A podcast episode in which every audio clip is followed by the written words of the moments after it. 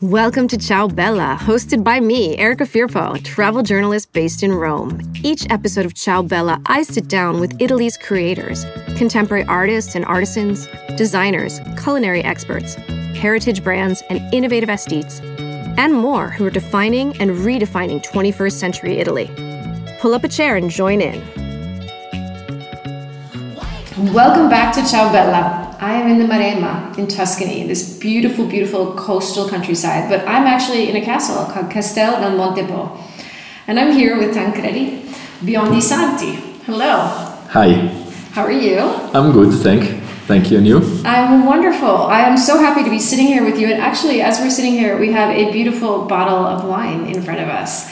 Um, you guys may recognize his last name. He is the seventh generation of seven generations of the Biondisanti family of winemakers. Um, what we've known is from Brunello, best known there, but really this seventh generation is changing the whole landscape. Absolutely, absolutely. So uh, our uh, family with Clemente Santi is recognized in the enology world for having uh, uh created and developed the history of uh, a wine famous uh, everywhere, I would say, called the Brunello di Montalcino. And uh, it was named by uh, Ferruccio Biondisanti, Clemente's grandson. And in I these. Would, I would say Brunello is synonymous with Biondis, or Biondisanti is synonymous with Brunello at yeah, this point. yeah, we can, we can say this. And. Um, uh, basically, our history has always been uh, a pioneeristic uh, uh view of the world and a pioneeristic uh, uh, way of acting. And with my father, after six generations of Brunello di Montalcino, this pioneeristic feeling have came again. And so my father started um, a beautiful new project at the end of the 80s, so over 30 years ago and uh, he really wanted to discover and develop the new projects uh, in the family. So he started uh, uh here. He found uh, the Castello di Montepo. He he we're was about an hour west of Montalcino. Uh, we're southwest Montalcino. Yes, like an hour by car. So his project wasn't just a new project; it was a whole new world in, essence. Absolutely, absolutely. Different DOCG here in Tuscany, so we're speaking about the DOCG of the Morellino di Scansano, but uh, still we are in the beautiful uh, uh, land of Maremma. Maremma, it's a, it's a spectacular uh, land, very, uh, I mean, nearby the seaside. Uh, but uh, even, uh, for example, here Castello di Montepo, we are over 450 meters above the sea level. So it's hills very close to the seaside, and it is a landscape that uh, it's fantastic for the vitiviniculture uh, world. And so my father wanted to start this project uh, here to discover and create new wines and uh, to, to, to study all his new uh, world that he had in mind. When I saw your father this morning, or this, this afternoon, I'm losing track of time, he, he wanted me, he was very clear that he brought something here. It's very special yeah. something. so basically, what uh, his study started uh, from uh, a, a, a, milestone that we have in our family, which is uh, the, a grape variety called Sangiovese Grosso BBS11. Uh, this uh, uh, clone of uh, Sangiovese Grosso, BBS11, that means Brunello Biondisanti plant number 11. It is a grape variety that is uniquely and um, uniquely given to the family, I mean discovered from the family, sorry, after the phylloxera. And uh, basically this uh, clone it's uh, unique for the production of the wine to the Biondisanti family. So it is a, a really special um, grape variety, clone of grape variety and uh, the BBS 11 makes the, the unicity of our wines and uh, of our world. So here in Montepo, my father came with this uh, spectacular jewel, the BBS 11 clone, and um, when he uh, arrived uh, here in Montepo, he discovered the incredible potential of this land to grow the BBS 11. So he planted it uh, almost everywhere, at in in over 85% of the vineyards that he Uh, planted here in the in the in the winery. And uh, even nowadays, uh, after 30 years, uh, we're having uh, and reaching always more and more beautiful results. Uh, so we're incredibly satisfied by this project and incredibly satisfied by the the new um, life that this family is is is living here. Well, if you don't mind, I'd like to kind of set the um set the backdrop for everyone because I briefly mentioned that we're in a castle. So your father went searching for a beautiful location and he, he went searching in particular from what I understand for like a microcosm. Yeah. And he found a castle on a hill. That's this, this is a, a castle that's um, I guess a thousand years old by this point, a little bit more than a thousand years old. And it was the main defense for Siena from to Talamone, from what? Exactly, to the port of Talamone. So it was a huge. I mean, that that basically means it was the point of, it was the point of defense from here to the west, and um, or to the coastline, and this is it's you know this is like one of those definitely beautiful castles that you know has two towers. It's got the the wall. I was looking when we came into the courtyard. I looked up and I could just imagine the, the archers and, and the soldiers on top. I mean, it's it's pretty cool. You have to admit, and your father was saying that I think it was initially 600 ettari, of which now it's 400 ettari.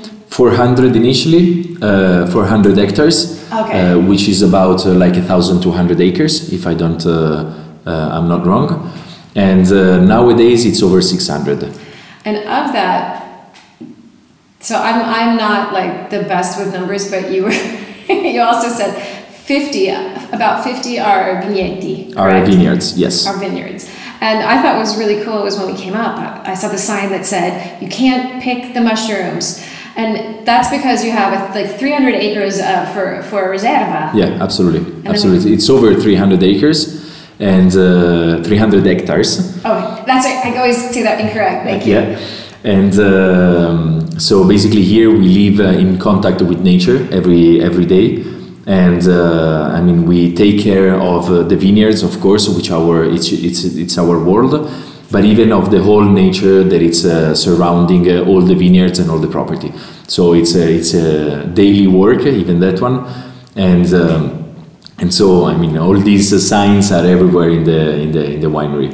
So it's like, I mean, it's it's funny you know, we were talking before with Nando about how the Castello was, you know, autonomous. It was its own world, and that's kind of what you're saying now too. Because I know that we were we saw the wolf. We saw the fox, sorry, not the wolf. Yeah. We saw the fox, but we were talking about cinghiale, wild boar, and pheasants. And I mean, I, we could go on with the list of animals that are here. And, and this, you you know, you can live here. The, you can eat everything that, that is grown here. You can eat everything that is hunted here. Um, but it, so it is its microcosm as a world, but let's talk about it as a, as a wine microcosm because it's very particular. Uh, yeah, it is. It is. Uh, I mean, when my father came here at the end of the 80s, um, he discovered, uh, of course, he fell in love with the beauty of, uh, of, the, uh, of the place itself. But what he fell in love for real here over here was the incredible pot- potential of the land here in uh, Montepò. So to, to uh, Uh, study all this uh, uh, uh land, he called uh, the University of Pisa and Firenze to study all the different microzonas of, of the winery, and he reached incredible, incredible results. Like the whole winery is composed, almost the whole winery land of the winery is composed by galestro, uh, type of soil, which is a soil which is very uh, poor in uh, nutrients but incredibly rich uh, in minerality. And Galestro is one of the best places here in Tuscany where to plant the, our Sangiovese um, grape. Um, so basically, this uh, this uh, incredible land was surrounded uh, even by an even better microclimate because we're only 10 kilometers far from the seaside and uh, uh, we still have uh, the Amiata mountain that drives all the um, the, the weather forecast over here. So it's really, really important the microclimate over here, and um, followed by the incredible potential of the land. Uh, my father really uh, thought that he reached the best place uh, to plant uh, the, our BBS 11 clone and to start uh, this uh, new world of, uh, of, of wines that it is lasting so far since over 30 years. So tell me a little bit about the wine that's right in front of me. this is uh, our new project, my father and my uh, project. Uh, it is called Jet. It's first of all it's a rosé wine, and it is a rosé obtained by the vinification in white of 100% Sangiovese Grosso BBS 11. So this is the vinification in white of our BBS 11 it comes from uh, a single microzona hill here called Pantanella, the vineyard ah, that the we were exactly the vineyard that, I showed you before. And uh, it took uh, uh two years to set up this wine uh, properly. My father had uh, two main requests that it was it, it had to be 100% Sangiovese Grosso BBS 11 and it had to be completely matured the grape for the vinification of this wine and uh, my request was the color. So these requests were hard to, to, to make all together, but finally, after two years of uh, try, we made it, and we think we reached uh, an incredible level here. And so um, uh, we, we, we wanted to call and to celebrate this uh, uh, uh union together with, uh, with, uh, with my father, working together under the project of a, new, of a new wine. And so we called the wine Jet. J and T, which means Jacopo and Tancredi. So our the first letters of our first names. And I love how on the etiquetta the T and the J are the same. Oh yeah, That's yeah, exactly. We we matched them together so to to to fit them together, and uh, uh, we thought. Uh, yeah, I mean, the label is very different from the classical labels uh, of uh, Montepò. That it's over 30 years that we are producing but uh, we really wanted to create something uh, new, something more. So this is the newest wine that you have. Absolutely yes, absolutely How yes. How come you wanted a rosé? We wanted to start uh, with the rosé because the rosé represents uh, the first uh, wine that we have included in our new project here in Montepò that started two years ago, and it's called the Montepò 2030. Montepò 2030 is a, very big project um, that is looking to uh, the best valorization of the winery in the next 12 years when we started. Uh, so right now in the next 10 years. And it is a project that uh, we, uh, we really uh, wanted to develop, develop at its best because we think that uh, if we will be able to reach all our goals uh, on the project Montepò 2030 by 2030, we really think that Montepò will be at the peak or uh, of, of its uh, uh, beauty and of its uh, possibilities, of course. We will always uh, uh, looking forward, uh, even in the future, to, to, to be better and better on the production of the wines, on the taking care of the whole winery, on the on uh, restructuring, for example, all our uh, buildings here in the in the winery. But uh, of course, Montepò 2030, it's 2030. It's a project that is is giving us a, a, a, good direction for the next future, even of the future labels of Montepò. There will be, of course, in the future the untouchables, which are, for example, the Sassoalloro, which are the Schidione, which are uh, these two wines are really the heart and uh, the the um, the meaning why this place is existing uh, nowadays and the meaning why we are here. Uh, but of course, we tried to to elevate as much as we could uh, all the study that my father did uh, 30 years ago with the universities of Pisa and Firenze. And so, starting from there, we have beautiful, beautiful new projects that uh, will include uh, even uh, some vinifications in in Cru. But this is the this is the maximum that I can can explain so far. I, I did like how you, you, you called it the BBL. Ah, yeah. I did. I did that. I like. I'm not going to say what that means. It's just a secret. no, so you know, we talked. This is so. This is the latest wine, and you you very casually mentioned two other wines. So why don't you tell us a little bit about the the wine history? Basically, the wine history. Uh, I mean, everything started under a wine over here. So my the thought of my father was the vinification of uh, this the, the BBS 11 in a more modern and um, more uh, approachable style.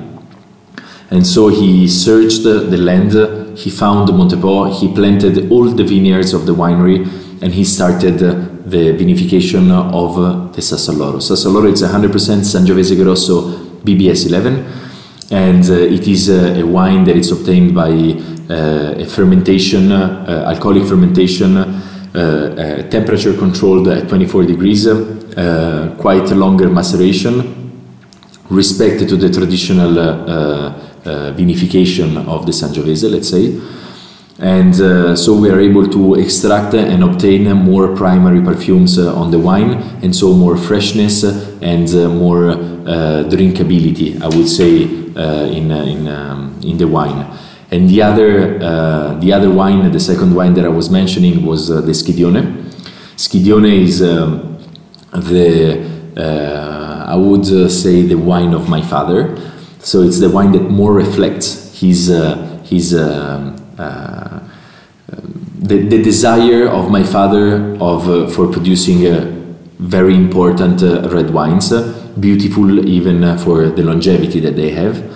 And uh, so Schidione is a blend in between 40% Sangiovese Grosso, 40% Cabernet Sauvignon, 20% Merlot. The blend never changes. It's produced uh, not every year, of course, because the vintage has to be perfect for the three grape varieties. And uh, what does that mean? It has to be perfect. Uh, I mean, if in year, for example, there is too much uh, heat for our Merlot, and the Merlot doesn't respect the quality that we want for our Schidione, we just don't simply change the blend in the wine and we keep producing the, the Schidione. But uh, since we don't have the Merlot, we can't okay. uh, produce the Schidione. And uh, um, because of this, uh, all the vinification and uh, even the affinamento, so in barrique and in barrels, it's done separately for the three grape varieties. Then there is a, a blend of the three grape varieties after, after two years in wood uh, there is a blend in stainless steel vat for six months or over six months. And then uh, there is the bottling uh, bottling time, which is driven completely by the, palate, by the palate of my father. So when my father thinks that the wine or the vintage is ready to be released, we release it. Otherwise, we keep it in the cellar and we release it when he thinks that it's uh, time to drink. Does he ever let you decide? Uh, yeah, yeah, we take discussions together, and uh, what I really love here in Montepò is this uh, um, beautiful sensation of uh, uh, working uh, together and not working one against each other. And it is um, something that I mean, my father was able to teach me incredible things, and I will always be grateful to to him. And really, the even the the the friendship that we have, uh, the the the, the uh, how do you say the uh, feelings that we have, uh, father to son, are very strong, and we feel very comfortable on working uh, together in any in every new project and in the project of our uh, Castello di Montepò. I think it's pretty cool. You live in this castle, and your father lives here. Your parents live here as well, correct? Absolutely. I mean, and, and it must have been, I mean, I'm, I'm curious as to what it was like during the long months of lockdown in a castle on a hill in the Maremma with your dad. Well, uh, the lockdown, to be, to be honest, uh, we have been uh, very, very, very lucky. Of course, uh, we, it's, it's only us here, so we are uh, a family and we were able to live uh, in a beautiful and big space uh, in uh, the middle of the countryside and in, and in, the middle of nothing basically and, and nowhere because we don't have uh, uh, neighbors here uh, too too close so to be very honest i feel very blessed of having passed my my lockdown over here because we were able to uh, go get out from uh, from the house, uh, go around uh, the, the, the vineyards. Uh, we were able to walk and breathe, and uh, it is a thing that um, many people, especially who lived in the in the city, couldn't do that and suffered that uh, um, very badly. And um, so I, I feel really, really, really lucky that uh, we were here during the the lockdown. For example, my uh, sister, my mother, and my brother they were in uh, in, in Siena. We in, in, in our apartment in the city, yes, and uh, they they have lived a completely different experience. So uh, it has been a very tough period for everyone. We had to go on with the work. We couldn't stop because nature doesn't stop because there is a lockdown and uh, so we had to follow everything. It has been a very, very tough uh, uh, moment and period, but um, we were hoping that everything will be uh, much better in the future. Schidione. hmm You were you were mentioning that you know it's it's very it's very particular.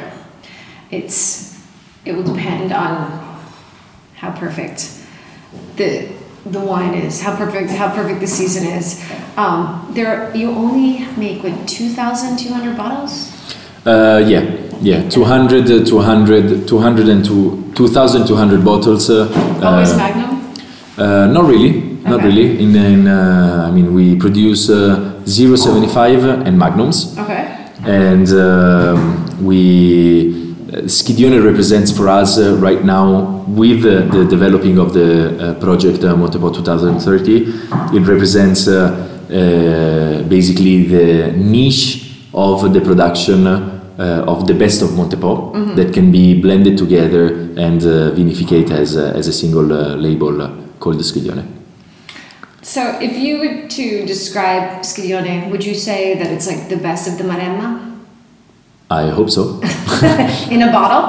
I'm, I'm hoping so. I think so, and I would love so. Yes. Tell me a little bit about the Maremma because I think it's an area of Tuscany. I think people are starting to hear about it, um, and it's great that Nando is in the room too. Um, because I, I definitely, you know, I, I love this area. It's beautiful. We were we were talking about how Talamone was in James Bond, um, but I don't know if a lot of people are quite as aware of how amazing this area is, and I'd love for you to share some. Well, it has remained uh, one of the only undiscovered uh, places uh, in Tuscany, still uh, not really touched by tourism and still not really touched by um, the hands of uh, the humans. So I would uh, describe it like that.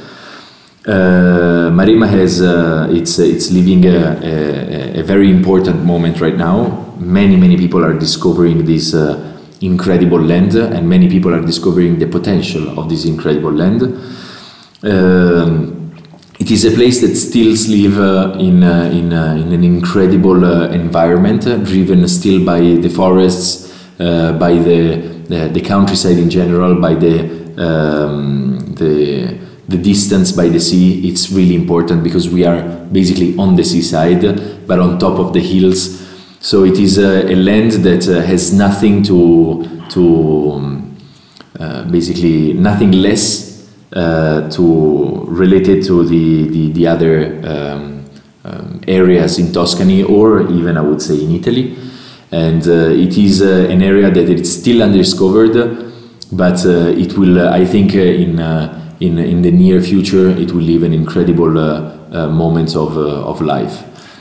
One of the things that I love about the Maremma, aside from the fact that it's, I, I love that it's coast. I love the mountains or the, the, the, these these hills and the coast. I love how, it, you know, because it's kind of crazy to have 10, 10 miles away or 10 kilometers away, you're right at the beach, but right now we're on top of a hill. I also love that there are the Butteri, the cowboys. Oh yeah, I think that's one of the coolest things in the Maremma. Absolutely, you know, absolutely. And um, I, you know, it's it's it's pretty cool. And you know, and I'm curious um, for you, where where do you, you know, you're on a hill in a castle. When you want to go to the beach, where do you like to go? in the Argentario, of course. We we go to Talamone, we go to Porto Santo Stefano, Porto Ercole, uh, Giannella, which is beautiful. Ah, I've never been to Giannella. Giannella is fantastic, and uh, we uh, most of the time we go even to the Giglio Island. Giglio Island is uh, spectacular. It is really the little island of the Argentario, and uh, it is uh, it is a really really really incredible place. still not uh, like crazy with tourism, but it's it's growing and developing even even over there. But Giglio, it's it's a little piece of my heart. So yeah, it's it's really beautiful. Nice. Now I know here you're working with your dad. Mm-hmm. You're working with Nando, and you're working with your best friend Agostino. Yeah. Exactly. That's pretty cool. I mean, I know Nando. He reminded me that I met him six years ago, which now I completely remember, um, and I, I, love his smile. Um, and he's Nando. Tell me a little bit about Nando does. Nando, it's uh, it's a crucial person for the development, uh, future development of uh, of Montepo. It is uh, a man that uh, it's able to to to have a vision of the whole project uh, in the in the communication and and I think it's one of the hardest and most difficult thing to to to see because having a vision over there means knowing what to say at the right time and what to communicate in the right time and communication nowadays it's everything that is needed to explain what you're doing and to drive uh, what you're doing uh, um, on the eyes of the other people. And so it's uh, Nando is developing an incredible, incredible work for us. and I know he's also doing a lot within the, the community here as well. As like you were, I think we were talking a little bit about Morellino, and is that correct? Yeah. Okay. Do you want to talk about Morellino at all, or? Yeah. Parliamo del Morellino? Sì. Okay. Do you want to? Yeah, yeah absolutely. Okay, because I, I liked what you were saying earlier in the car. Um,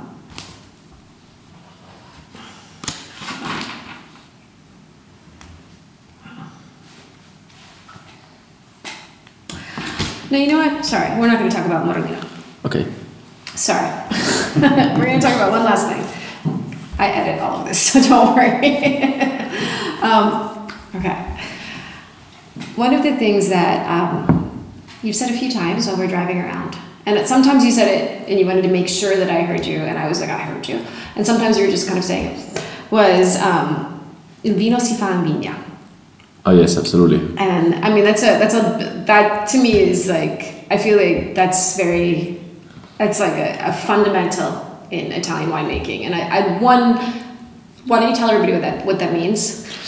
Il vino si fa in vigna means uh, uh, wine is uh, made in the vineyards, and uh, this is a concept that uh, has always uh, driven the philosophy of winemaking of our family. What the past generation have learned and teached to the next generation, and it's what I will do with my sons in, in, in the future and uh, it is a concept that uh, respects a lot the tradition of the uh, old world, uh, uh, old wine world, and um, for us is it's a, it's a crucial, crucial, crucial topic.